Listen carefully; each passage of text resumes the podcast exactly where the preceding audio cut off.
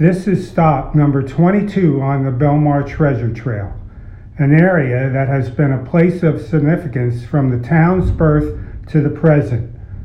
Initially a, a lumber yard, Belmar Memorial Field was purchased by the borough in the 1920s and became a town center where people gathered for ceremonies, events, and of course, sporting games.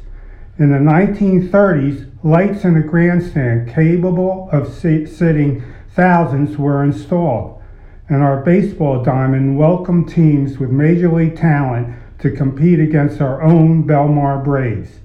In fact, several of the greats who played here were later inducted into the Baseball Hall of Fame in Cooperstown, New York, including players from the Negro National League who were regular visitors to our field. Legend has it that a home run by Hall of Famer Josh Gibson flew across Main Street, landing in the rear parking lot at a new post office. Experts think it may have been one of the longest hits anywhere in history.